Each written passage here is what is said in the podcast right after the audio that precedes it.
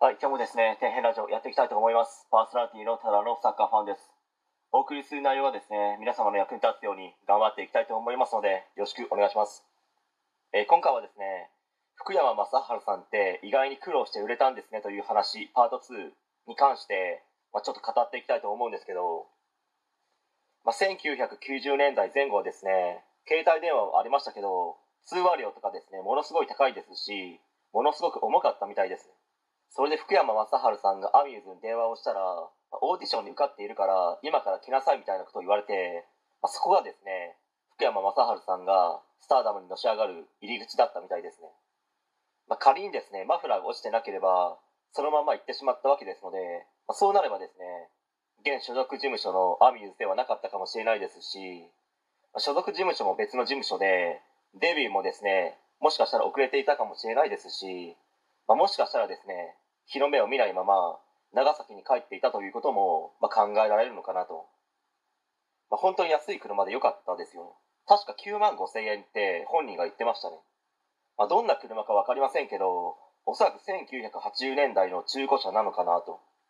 イニシャル D で有名になった AE86 レビントレノよりももっと古いのかもしれないですね。まあ分かりませんけど。ちなみにマフラーって消音効果もありますので、マフラーが外れていたということは、まあ、アパートにですね、爆音を響かせて帰ってきたということになりますね。まあ、夜じゃなくてよかったと思います。まあ、そんな福山雅治さんですけど、まあ、デビューが決まったからといって、そんなにすぐですね、売れたわけではなくて、最初はですね、地方に営業に行っていたらしいんですけど、お客さんの数はですね、2、3人とかもうザラだったみたいですね。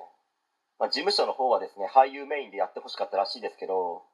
本人はですね、音楽をやりたいと思っていて、まあ、そもそも長崎からですね、ミュージシャンとして成功するために出てきたわけですので、まあ、その信念は強かったんでしょうかね。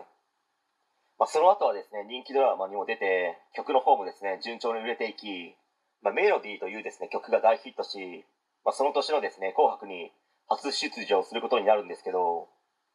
まあ、福山雅治さんからですね、人生について多くのことが学べますし、まあ、そういったことに関してもですね、また語ってみたいと思います。